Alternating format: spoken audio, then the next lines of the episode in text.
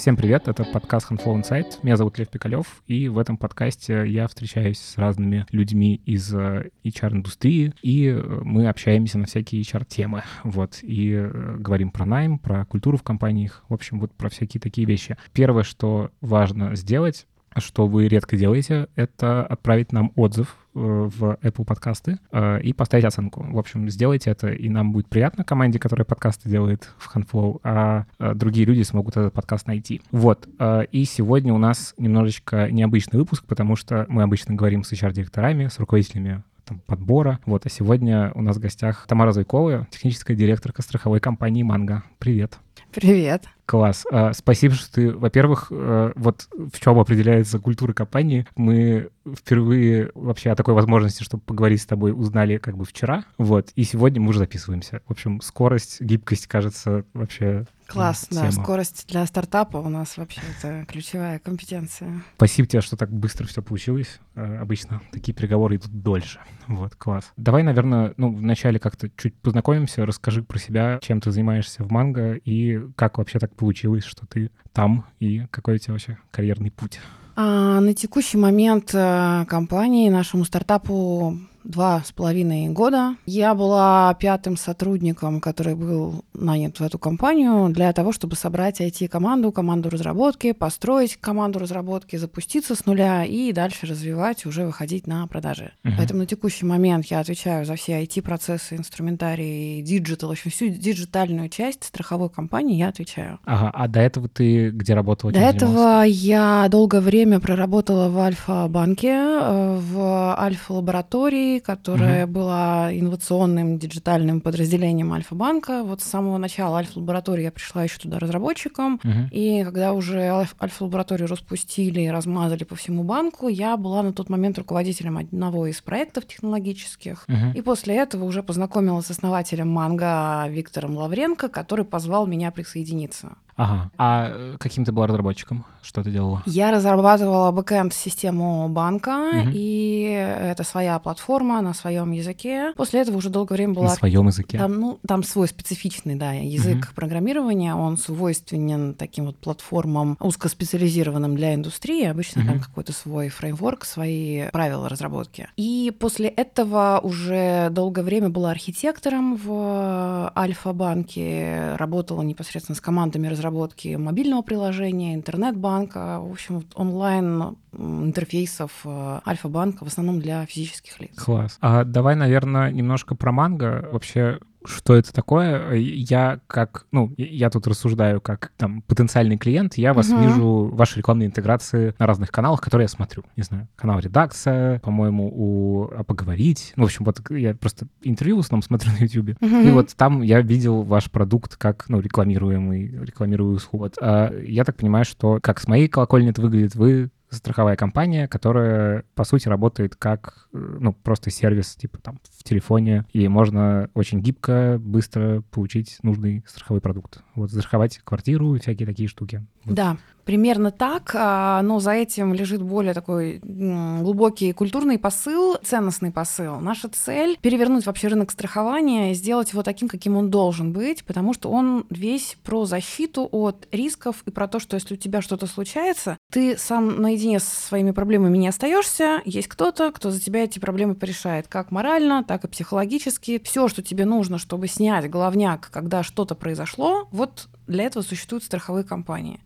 Со временем это все поменялось очень сильно, и страховые стали восприниматься как такие корпорации зла, которые деньги с тебя собирают, но чтобы их обратно получить, в случае чего приходится очень много усилий и нервов приложить. Uh-huh. Это такая лотерея. То есть зачем страховаться, когда ну не факт, что заплатят, но если заплатят, ну пусть будет. В общем, uh-huh. очень сильное недоверие сейчас на рынке, в России особенно возникает. Uh-huh. И наша задача сделать сервис, помимо того, что он, естественно, должен быть удобный, онлайн, в телефоне, все очень быстро, важно еще сломать вот это недоверие. То есть задача максимально много выплачивать быстро, просто и помимо выплаты еще оказывать какую-то другую сервисную поддержку, потому что клиенту не всегда нужны просто деньги, когда у него что-то случается. Uh-huh. Нужна еще вот какая-то консультация, ну что угодно, там много чего можно накрутить сверх просто страховой части. Поэтому сейчас мы стартанули продажи полтора года назад а, только с квартир, потом появились домашние Мгм. животные. Ну, дальше будем развиваться. Есть цель, так или иначе, все области страхования обычных людей. То есть мы не идем там в корпорации, в юриков, какие-то Мгм. такие штуки. Наша цель вот для людей. Страхование для людей, про людей. Очень простой, понятный, красивый, няшный сервис Да. с блэкджеком и шлюхами. да. Звучит все хорошо. Слушай, а вы, получается, с одной стороны, классическая страховая компания, или вы на базе какой-то другой страховой компании? Нет, мы приняли решение, мы долго решали, э, заводить ли э, какого-то партнера, на базе которого делать просто digital, как вот Мгм. делали в Ну, свое время банки, точка, рокеты, да, да. вот они все садились на какого-то партнера и просто делали интерфейсы. В страховании все сильно хуже, чем в банкинге. Э, Страхование сейчас находится на минус там 10-20 лет относительно банков. Если финансовый сектор, именно банки в России, вот digital онлайн банки, они прям на хорошем уровне по миру, то Мгм. страхование очень сильно отстает. И по миру, и в России. И по миру, и в России, да. То есть финтех лет 20 назад э, очень рванул вперед, было много инвестиций, стартапов появлялось, э, сами банки много денег на диджитализацию выделяли, на трансформацию Мгм. процессов в страховании. Вот только-только страховщики по всему миру созрели. Сколько-то лет назад, буквально там 3-5 лет назад, только начали появляться иншуртек стартапы, Мгм. которые начали поднимать уже большие инвестиции. То есть волна пошла, но Мгм. с отставанием в 20 лет от банков. А я правильно понимаю, я просто додумываю, почему так может быть, что э, страхование, оно очень сильно завязано на государственных требованиях. Я имею в виду в смысле, что эти услуги чаще всего навязываемые. Ну, то есть, условно, там, нужно ОСАГО. ОСАГО нужно просто, ну, по определению ты не Мгм. можешь без него ездить. И поэтому в целом, ну, как бы нет такой конкуренции, как э, в банкинге, где, ну, как бы такого навязывания там регуляторного нету. Вот поэтому или почему-то еще? Просто интересна причина, э, почему эти ребята так... Хороший вопрос. А насчет регуляторки и там, и там есть требования, и страхование, и банки, они у нас в России регулируются Центробанком. Я имею в виду сейчас, извини, с точки зрения того, что тебе как э, компании получить клиента, э, ну, в случае страхования ты как бы, ну, уже этот рынок есть, э, и он не особо рынок, потому что он просто обязательный, это страхование обязательное. Там- Он не, не должен быть обязательным, в этом проблема. Люди не любят, когда им навязывают, но в страховании а, это чуть ли не единственный, ну, в классическом, в таком, в традиционном страховании, какое оно есть сейчас, это чуть ли не единственный самый крупный канал а, вот, я, продаж. я, собственно, про это Потому говорю, что да. не научились продавать по-другому. Мгм. Есть огромный канал продаж, это страховые агенты, которые для современного поколения это просто какой-то уже атовизм, это что-то Мгм. такое древнее, старое, люди не хотят общаться со страховыми агентами. Второй огромный канал продаж это банки, и это вот навязанное страхование. И третий это вот какие-то вот эти встроенные галочки, когда при Мгм, покупке мгм. билета у тебя страховка сразу по умолчанию, это тоже навязанная история. Это, скажем так, от бедности, что ли, ну, от такой, от культурной, что ли, бедности, а, просто ничего умнее не придумали. Мгм. И вот это надо ломать. То, и что является сейчас для нас тоже большим вызовом, как продавать без агентов и их огромной комиссии, без банков и их тоже самой огромной комиссии, вот навязанной этой э, стоимости сверху, и без вот этих вот галочек. Напрямую доказывая и давая клиенту ценность. А вы инвестиционный проект? Да, у нас есть инвестор, Мгм. мы очень долго будем жить на инвестициях с тем, чтобы вырасти и сначала создать ценность. У нас нет цели в ближайшее время выходить на самоокупаемость, надо нарастить базу и очень много тестировать и пилотировать как раз ценностные предложения, которые будут интересны и нужны.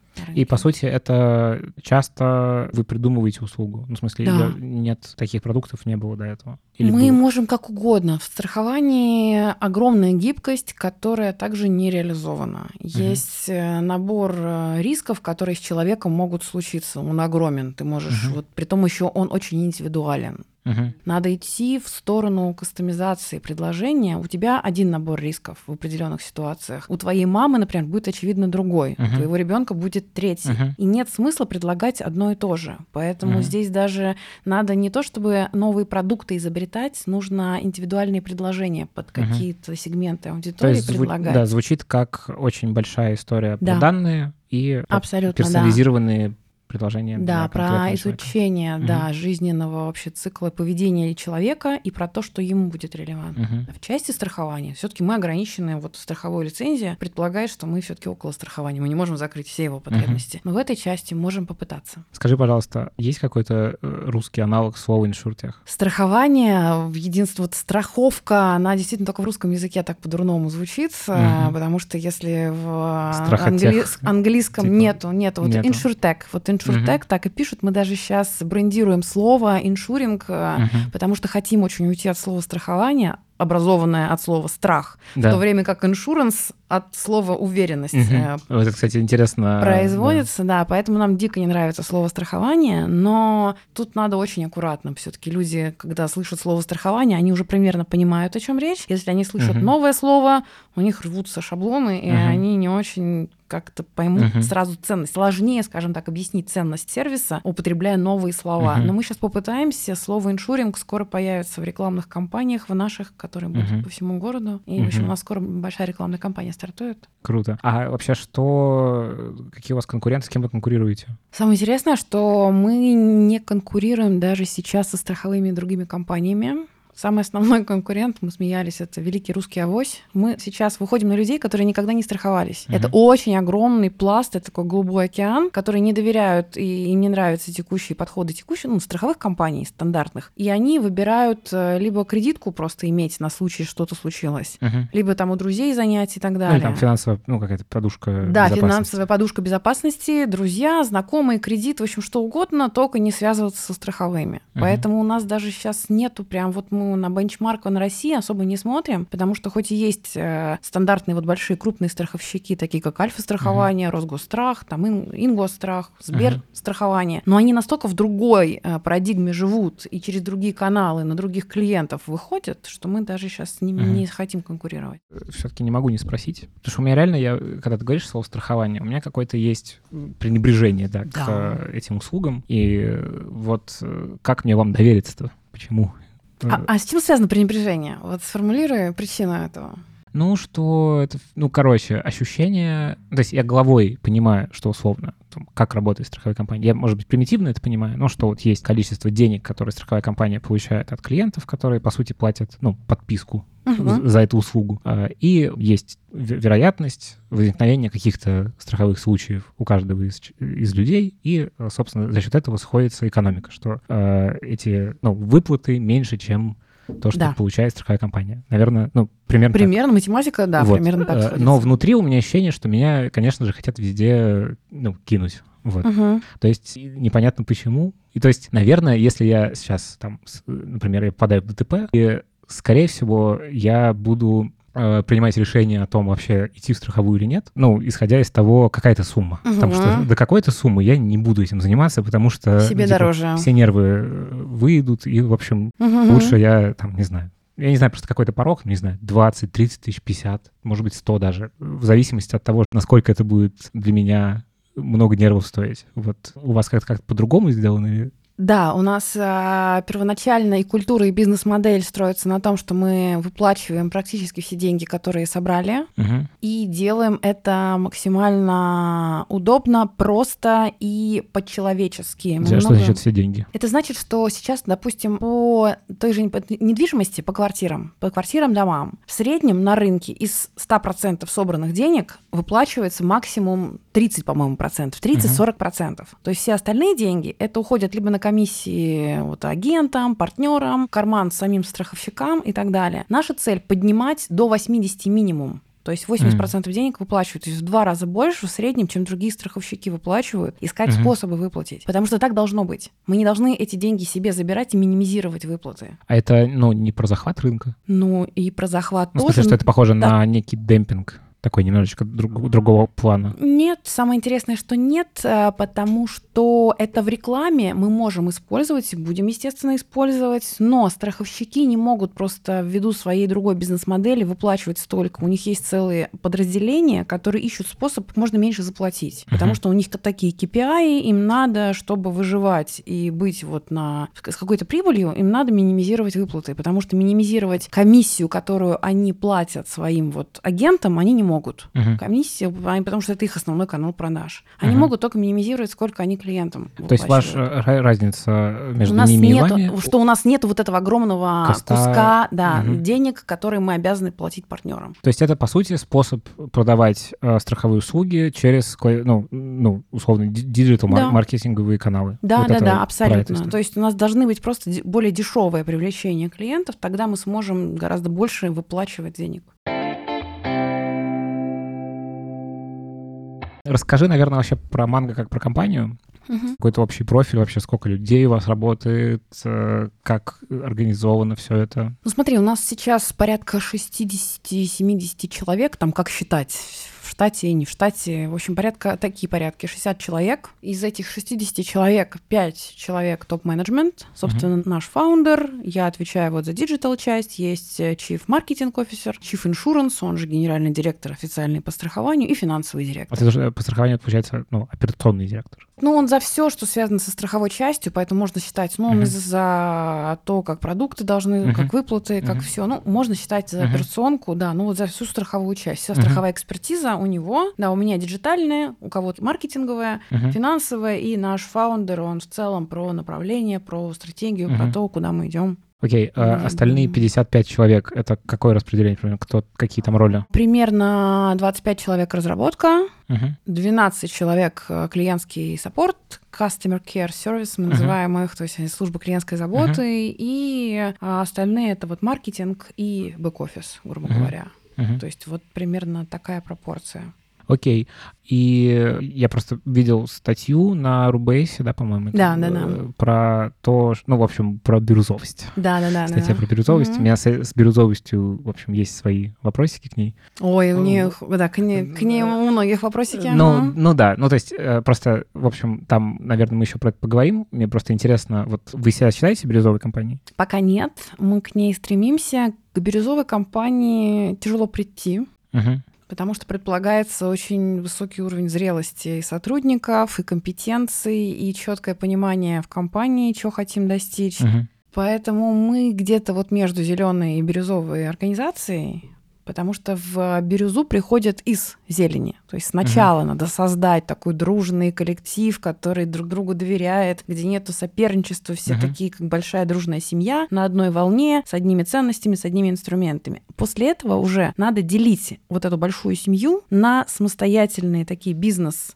группы, отряды, которые будут получать все ресурсы, необходимые им, и сами фигачить без какого-либо контроля со стороны менеджмента. Мгм. То есть если нам удастся построить полностью независимые такие бизнес-юниты в компании, каждый из которых будет достигать своей цели, то Мгм. это будет уже ближе к бирюзе. Да. Окей, да, ну я еще, наверное, про это поспрашиваю. Расскажи, как у вас сейчас организационная структура выглядит. То есть вот есть топ-менеджмент, э, сколько у вас уровней э, управления вообще, как? У нас не иерархия, у нас команды. Мгм. То есть э, под э, нами, под топ-менеджментом находится несколько команд. На текущий момент их 9. 4 end-to-end а, продуктовые команды во главе Мгм. с продуктом. В команду входит продукт-маркетолог, который отвечает за то, чтобы вот, собственно, выводить э, на рынок то, что разрабатывает команда разработка. И сейчас скоро мы затащим в них еще и дизайнера, и а, копирайтера, потому что Мгм. эта компетенция тоже должна быть внутри команды. А end-to-end имеется в виду независимое, то есть это Да. просто любая задача, которую эта команда делает, она ее делает без привлечения каких-то других отделов, Да, они сосредоточены в в, этом одном. цель. То есть она кросс-функциональна, Мгм. что все, что они хотят э, выпустить на рынок для достижения их целей, им достаточно ресурсов и компетенций внутри команды.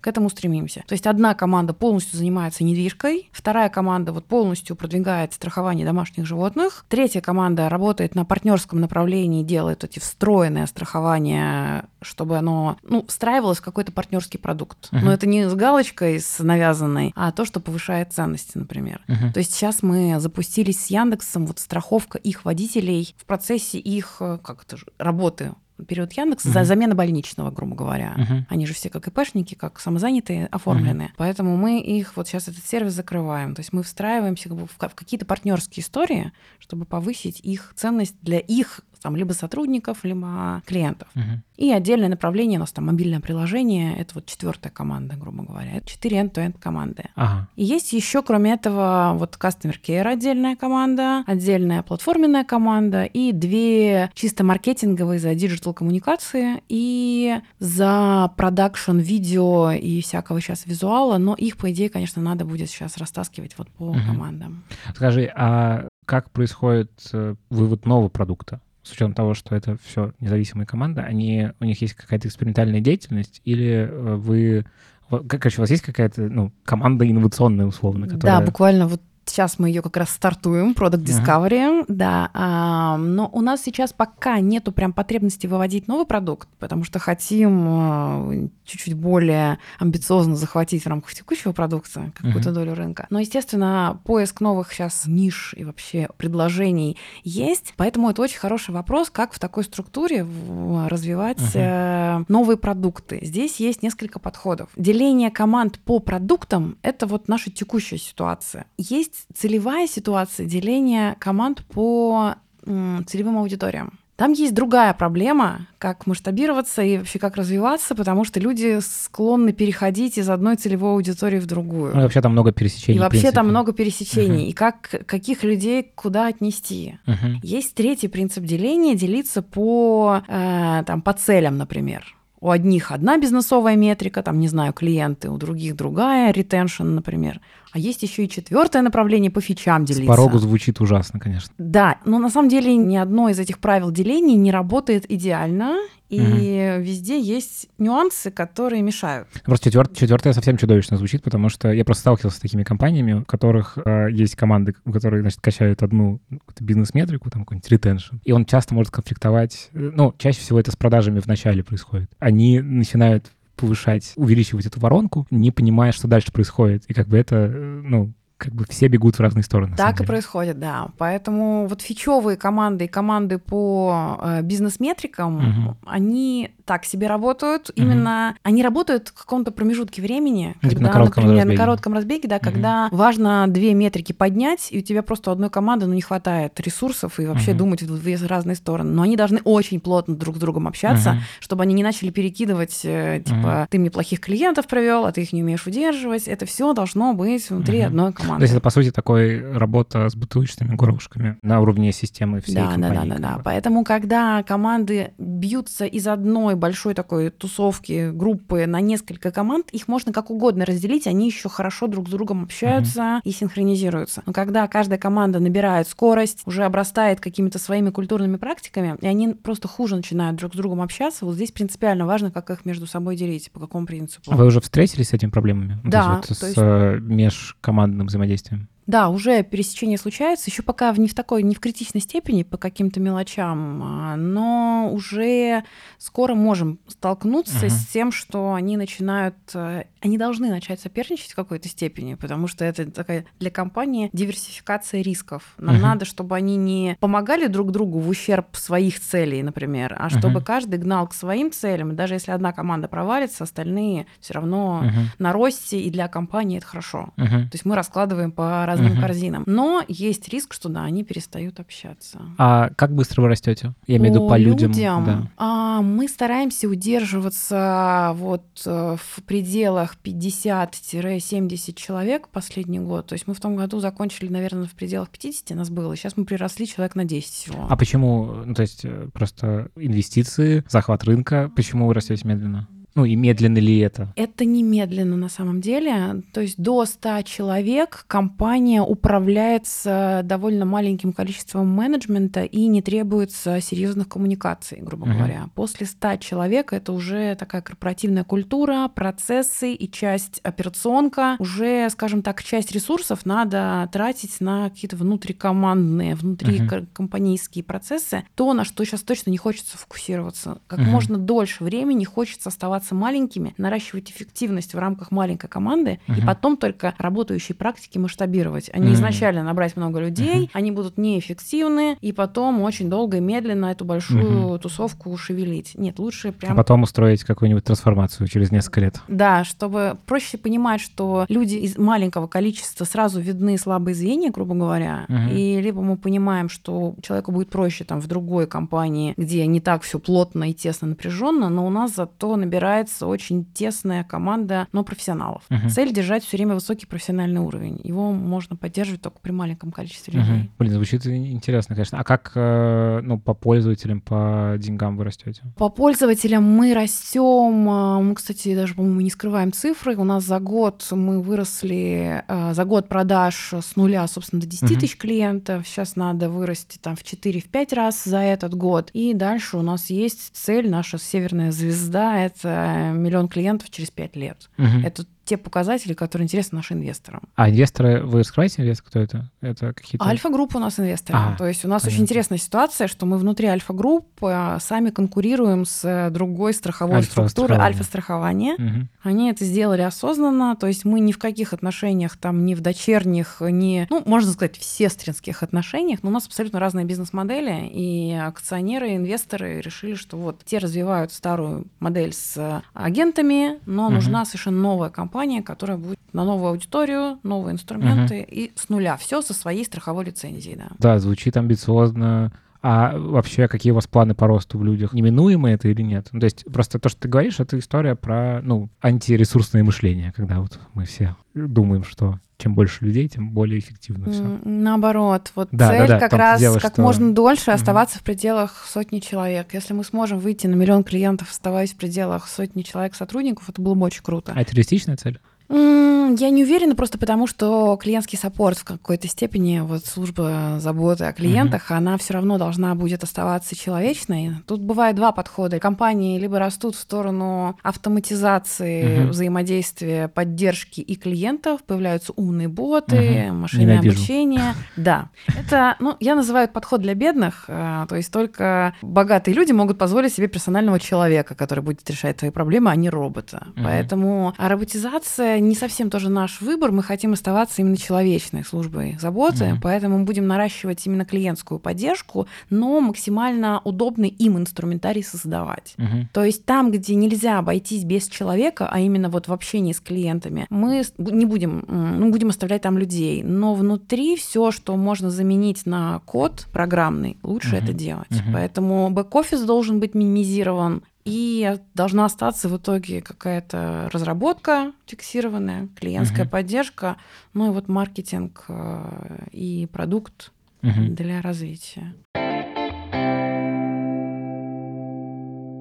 Расскажи про, насколько я знаю, у вас OKR используется. Можешь рассказать, как у вас это все выглядит, как у вас цели Да. ставятся, как вы к ним идете? Непростая всегда цель, и не история с а, океарами, и как цели поставить. Мы для себя следующую конструкцию выбрали. Раз в год э, на всю компанию ставятся цели, исходя из бизнес-показателей. То есть Мгм. мы, менеджмент бордом, собираемся, рисуем наше видение, такой драфт целей на весь год, Мгм. как мы видим его для компании. Но он как бы исходит из вашего вот этого большого плана на да, миллион. на миллион клиентов, да, мы понимаем, какие направления и какими метриками надо прокачать, чтобы двигаться в нужную сторону и не расфокусироваться, Мгм. чтобы это было, ну, все сразу не сделаешь, поэтому тут важен фокус. А это именно топ-менеджмент э, придумывает? или Да, как? то есть первая версия идет от топ-менеджмента, дальше мы эту версию выносим на лидеров команд, они на все это смотрят, спорят, соглашаются, вкидывают свою версию, то есть потом идет вторая итерация снизу вверх. Мгм. Может быть несколько итераций сверху вниз, снизу вверх, пока мы все договоримся, все цели, мы в них верим, звучит норм, погнали. Мгм. Потом просто идет показ утверждений их с инвесторами, но это уже больше Это в, э, в начале года происходит или когда? Это в конце обычно года, ну, грубо Мгм. говоря, ноябрь-декабрь мы там согласуем на следующий год. А, то есть э, в новом году у вас когда цели уже есть? Сразу? В январе они уже, уже есть. как бы это да, не да, да, да, да, да, да. То есть, не- ну, опять-таки, мы маленькие, чтобы говорить, как у нас регулярно происходит. Я могу Мгм. говорить про последний год, Мгм. когда более-менее уже процессы устаканились. Поэтому цели появляются там, ну, нам же надо и бюджет, э, понимать, сколько нам денег просить у тех же инвесторов, мы их просим по цели, угу. поэтому, очевидно, к концу года они должны появиться. Появляются, еще может в январе что-то устаканиваться, но уже точно в январе обычно все э, гарантированно есть. И после этого команды живут квартальными итерациями. Нам очень важно, чтобы у них был короткий срок, но относительно короткий угу. срок планирования, ровно для того, чтобы они были гибкие, в случае чего они в следующий квартал команда угу. может быть перекинута, возвращаясь к твоему вопросу, абсолютно на другой продукт, например. Угу. Если мы понимаем, что сейчас, допустим, страхование домашних животных у нас нормально, все более-менее выглядит неплохо. Можем просто оставить на маркетинге, пусть какой-то поддерживающая реклама, поток клиентов идет, можем всю команду перекинуть на новый какой-то экспериментальный uh-huh. продукт. Пока вот у нас э, в такой структуре мы живем. В общем, команды живут э, кварталами, лидеры команд уже сами, глядя на общие океары, рисуют свои а, то есть они как бы, по сути, вы не согласуетесь с ними? Их... Э... Мы дальше согласуем. То есть они сначала рисуют свои, их uh-huh. показывают, мы их обсуждаем. У каждой команды есть свой куратор из э, менеджмент-борда, то есть у нас не прямое подчинение, а есть uh-huh. такой наставник. Притом uh-huh. в разном квартале может быть разный наставник. То есть, допустим, сейчас э, две или три, три команды, они подо мной, две под э, директором по маркетингу, третья вот под директором по страхованию. Uh-huh. И мы можем меняться командами, если надо усилить компетенцию uh-huh. в этой команде на следующий квартал квартал. И таким образом со своим куратором и со всеми остальными по горизонтали они цели показывают, мы их синхронизируем и погнали.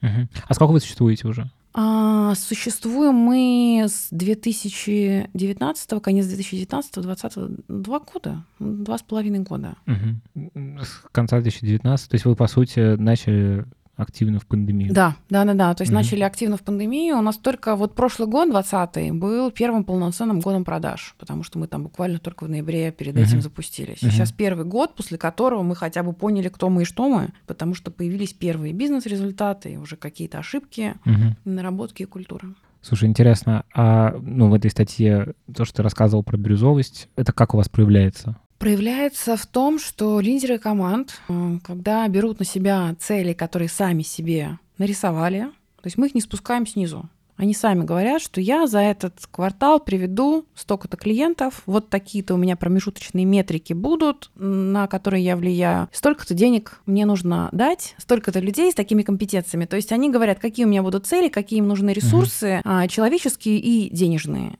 Дальше задача менеджмента им помочь и обеспечить их этими ресурсами, либо прям выдать, либо сказать, помочь с тем, чтобы они их сами нашли, если, например, речь идет о найме новых сотрудников. Угу. Все, и дальше они погнали. И общение с менеджментом тоже идет по запросу. Мы такие есть менторские встречи, где мы общаемся, какие сложности возникают. То есть такой менеджмент вспомогательный от нас идет, угу. а они уже идут к своим целям. То есть в этом проявляется и мотивация их не начальнику, грубо говоря, угодить, а они работают на свое резюме в будущем. Угу. То есть они потом, вот те метрики, которые прописали себе в целях, а если они достигли, ну, да, они, по сути, портфолио... По сути, это есть, да, портфолио угу. тебя, которое ты потом просто переносишь э, в свое CV и погнал на рынок, если вдруг вы сразу это придумали, такой способ взаимодействия? То есть это вот изначально компания на этом стоит? Или как вообще это было устроено? Сначала было нереально, просто потому что Мало. люди набирались, да, еще же набирались э, неравномерно, то есть разработчики с одной скоростью набираются, продукты, маркетологи, саппорт, и было все распределено по отделам. Угу. Летом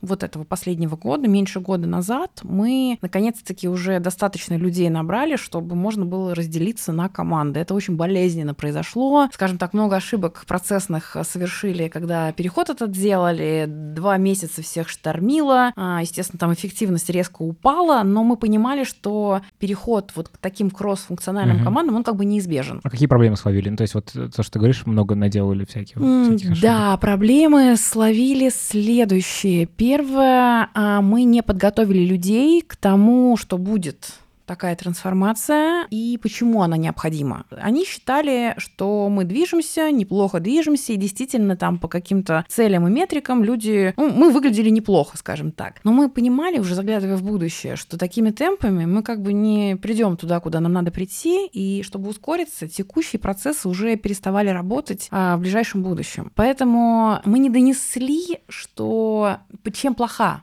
угу. структуру по отделам. Когда донесли, скажем так, было сопротивление, и уже мы после рассказали. То есть угу. мы просто глобально, ну, пришли в понедельник со словами так, все, мы меняем. меняем, да, такие-то будут руководители, ты идешь сюда, ты идешь туда.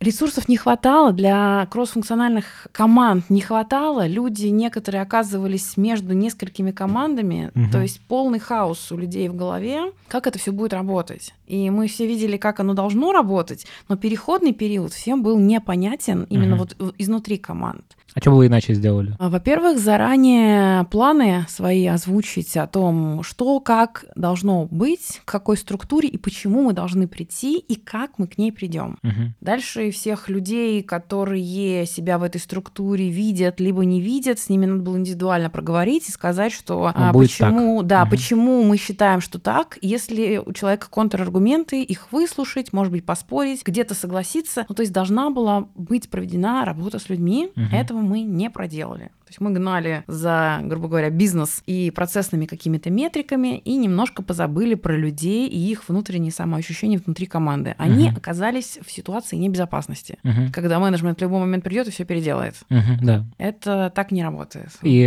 ну, в итоге, как это разрулилось? Ну, кто-то ушел, видимо. Кто-то ушел, да. Кто-то потом все свои вопросы открытые, э, получил на них ответы. Э, ну, то есть не знал, как будет, ну, порешали уже локально. Когда они столкнулись с теми проблемами, с которыми, ну, очевидно, должны были столкнуться, мы просто вместе прорешали. И угу. постепенно, когда они поняли, что у них и скорость нарастает, и прозрачность компании лучше, и масштабируемость вот этой структуры по командам она лучше, то есть через несколько месяцев все убедились, что новая структура гораздо эффективнее с точки зрения а, прихода к бизнес-целям. Угу. И уже все забыли о том, насколько неэффективно мы сам угу. переход произвели, угу. да. Окей. А, ну, сейчас вы какой-то найм у вас есть? Да, постоянно. Вот какое количество людей выходит там каждый месяц, условно? Каждый месяц, э, наверное, человека три сейчас у нас. Угу. То есть мы где-то человек 10 наняли вот за первый квартал, Uh-huh. И еще, ну, там еще замена происходит иногда. То есть все равно кто-то уходит, с кем-то мы там прощаемся, кто-то сам решает, что ну, не, uh-huh. не, не вписывается. И поэтому у нас, грубо говоря, там, не знаю, два уйдут,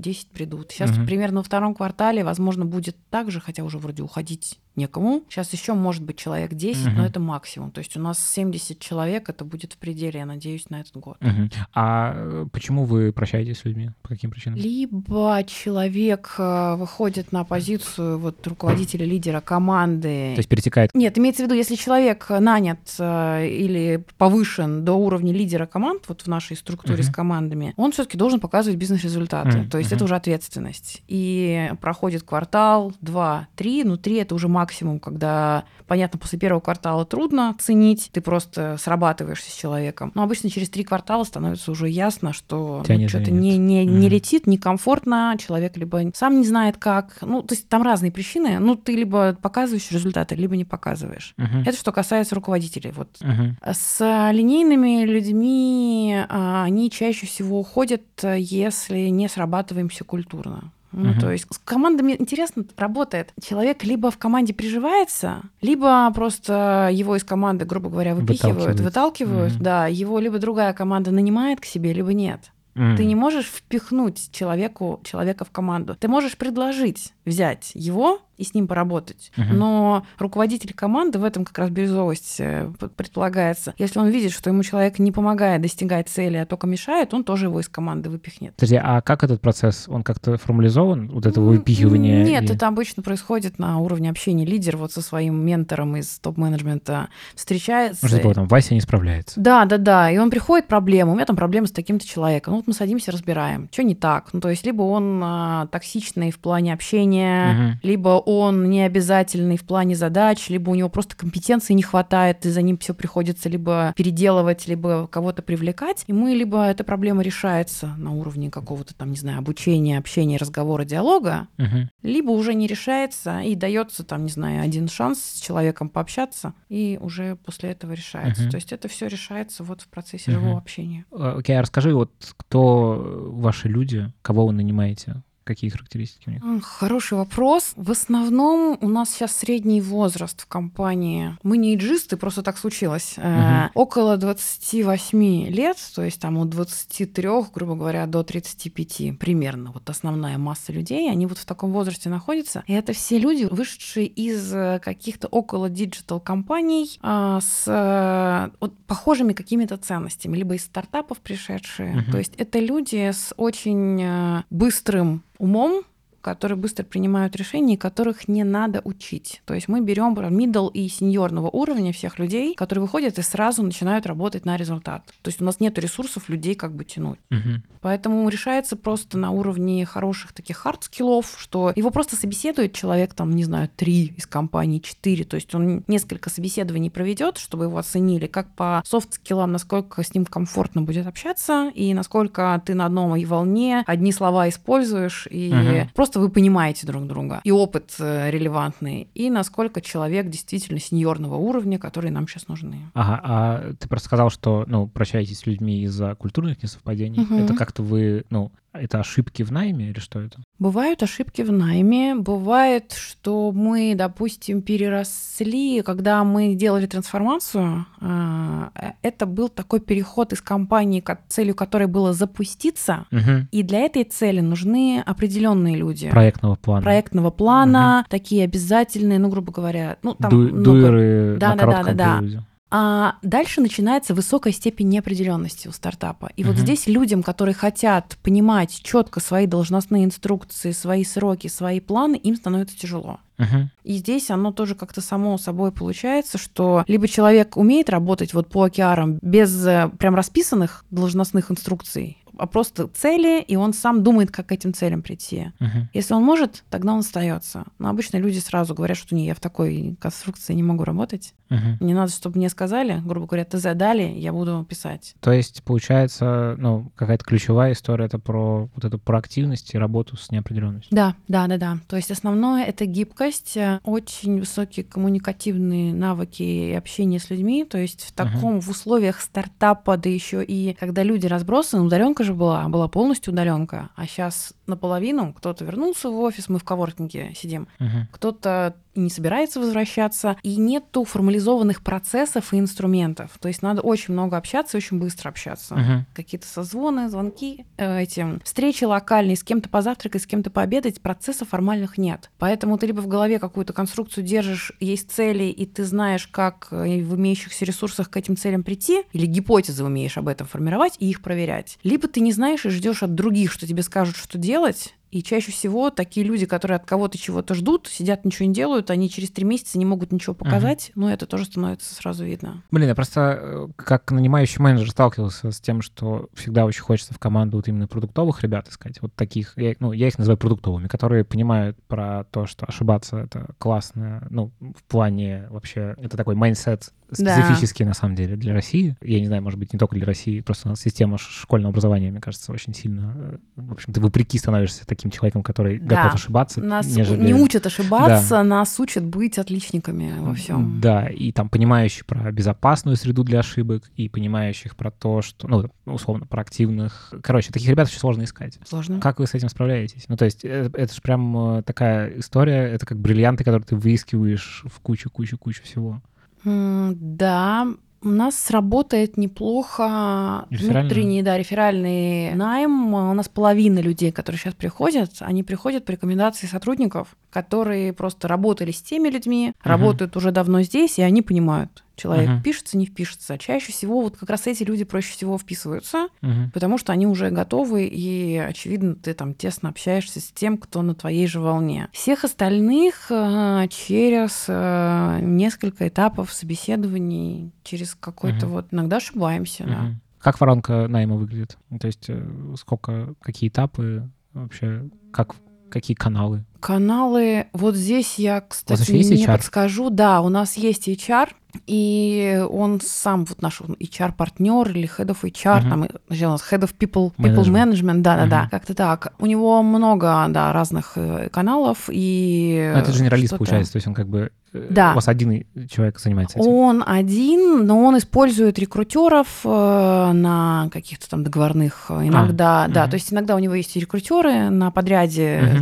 э, такие, э, либо команды, ком- компании нанимают рекрутмент, когда прям Мгм. массовый найм в том году шел, и он не Мгм. справлялся, тогда брали. Но мы не очень любим рекрутмент-агентство использовать, Мгм. скажем так, дороговато выходит, э, проще как-то вот... Внутри. Внутри, да, искать своими силами. Ну, хотя и так тоже иногда бывает. Поэтому сначала он набирает через кучу разных э, по всем там источникам, либо хантит даже прям наживую Мгм. каких-то людей, которые даже не ищут работы через какие-то там знакомства. То есть первую осечку он сам отсекает, общаясь с людьми постоянно, либо его ребята. Вторая волна — это уже нанимающий менеджер. И если нанимающему менеджеру человек подходит, то третий этап случается уже с командой, с представителями команды, в которую этот человек выходит. Мгм. И хорошо еще и после этого, еще если кто-то из горизонтального, а, из гильдии, скажем так, пообщается. То есть, э, ну не знаю, если продукты нанимаем, то с ним должны еще пообщаться все продукты, как и Мгм. маркетологи, например. То есть максимально много людей должны с ним пообщаться. И если кто-то говорит, что не, чуваки, не впишется, то обычно спорных кандидатов мы не берем. Берем Мгм. только если все сказали, ага, точно берем, Мгм. давайте скорее офер делать.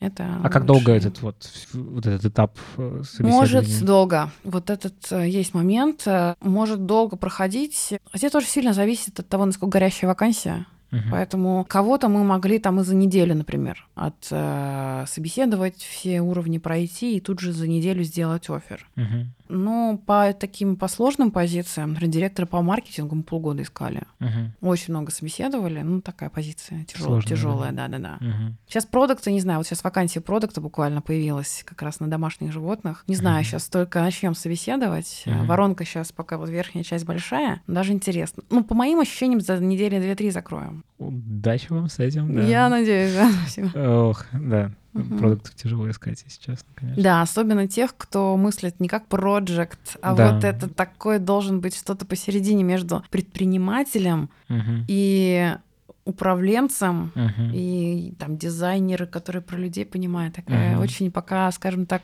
молодая компетенция в России. Вот там Да, но удивительно, ещё- что очень большой как бы рынок типа образования, и очень мало, мне кажется, ну, то есть из того, что я видел, и из того, там, что я общался по рынку, очень мало вот, ну, вот этого ценностного обучения. Потому что это же очень сильно, ну, не про умные словечки, Да, не про а jobs to be done какой-нибудь. Про то, как принимать решения. Да. Там самое сложное у продукта — это принимать решения, И про системное мышление. и про системное мышление, и как это все структурировать. Ну да, то, то есть ты все время в неопределенности находишься. Мгм. И в этой неопределенности надо какую-то структуру в голове иметь, еще уметь ее отстаивать, придерживаться. Потому Мгм. что там все на уровне гипотез. Да.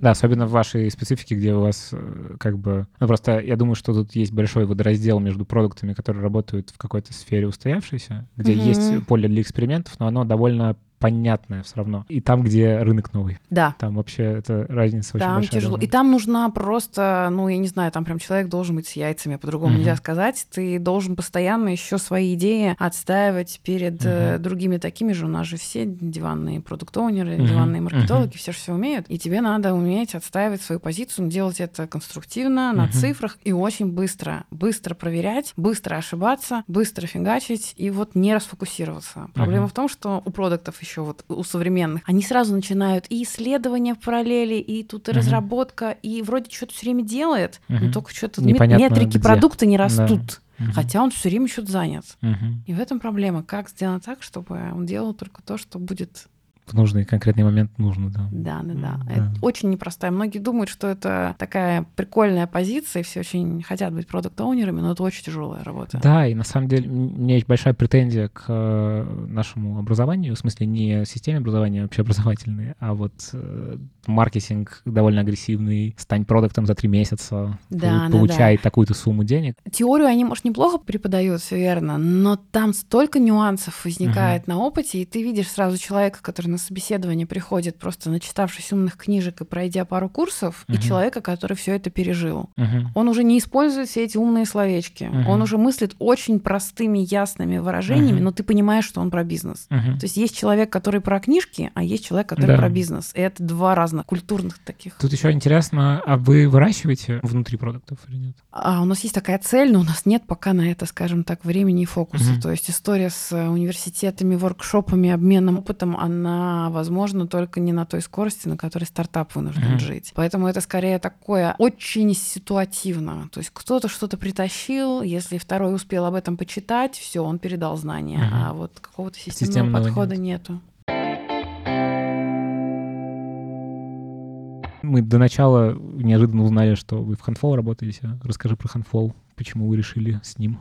Если честно, мне кажется, решил вопрос просто простоты и Мгм. стоимости. Очень просто. Мгм. Ну, то есть мы выбирали инструмент, который по подписке можно попробовать, несколько посмотрели. Мгм. Просто удобен с точки зрения, не надо там долго изучать. И Мгм. Порог вхождения. минимальный. Да, порог вхождения низкий, все. А, И вы сейчас им пользуетесь на Да. регулярной основе, то есть ты как нанимающий менеджер. Да, да, да, да, да. То есть там просто он, да, формализ... ну, как систематизирует весь этот поток резюме, который из разных каналов прилетает, да. Удобно, неудобно? Вообще расскажи что-нибудь. Я минимально им пользуюсь, просто только как резюме просматриваю, поэтому в основной процесс рекрутеры Мгм. отстраивают в нем. Мгм. Поэтому он удобен ровно тем, что он прост. Поэтому да, удобно. Я очень не люблю сложные инструменты. Мгм. Поэтому Понимаю для меня чем проще, то есть интерфейс с одной кнопкой и с тремя пунктами меню, лучше интерфейс. Мгм. Тот же Zoom сейчас разросся так, что прям стало тяжело.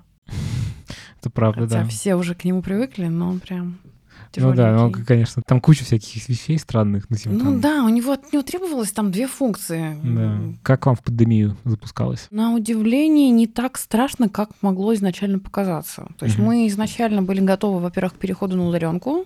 Все процессы были под нее заточены, просто потому что у нас были удаленные разработчики, все-все-все. То есть мы очень легко выписались из коворкинга, и все расселись по домам. Было сложнее, наверное, в части привлечения, ну, как обычно, как делать рекламу, маркетинг и вот это вот все в условиях неопределенности, потому что тут люди вообще в целом все такие зафиксировались, заморозились и ждали, а что будет. Мгм. То есть сама клиентская аудитория не очень готова, чтобы сейчас пробовать что-то новое и как-то вот так вот. По моим ощущениям, просто осторожность у людей повысилась, и поэтому новые сервисы Мгм. хуже заходили. Интересно. Да, ну тут, да, понятно, что вам сравнить пока не с чем. Да, да, да, да. Поэтому сказать, что мы сильно где-то просели, нельзя. Мы только Мгм. сами наращивались, и мы не знаем, без пандемии было бы хуже или лучше, Мгм. потому что, да, сравниваться не с чем. А тебе самой как этот год? Он для меня очень сильно почистил все ненужное, ровно потому, что все такие засели по домам и Мгм. поняли, что можно обходиться без целой кучи там личных встреч, Мгм. и гораздо меньше тебе людей нужно, чтобы закрывать твои потребности как в личной жизни, так Мгм. и в рабочей.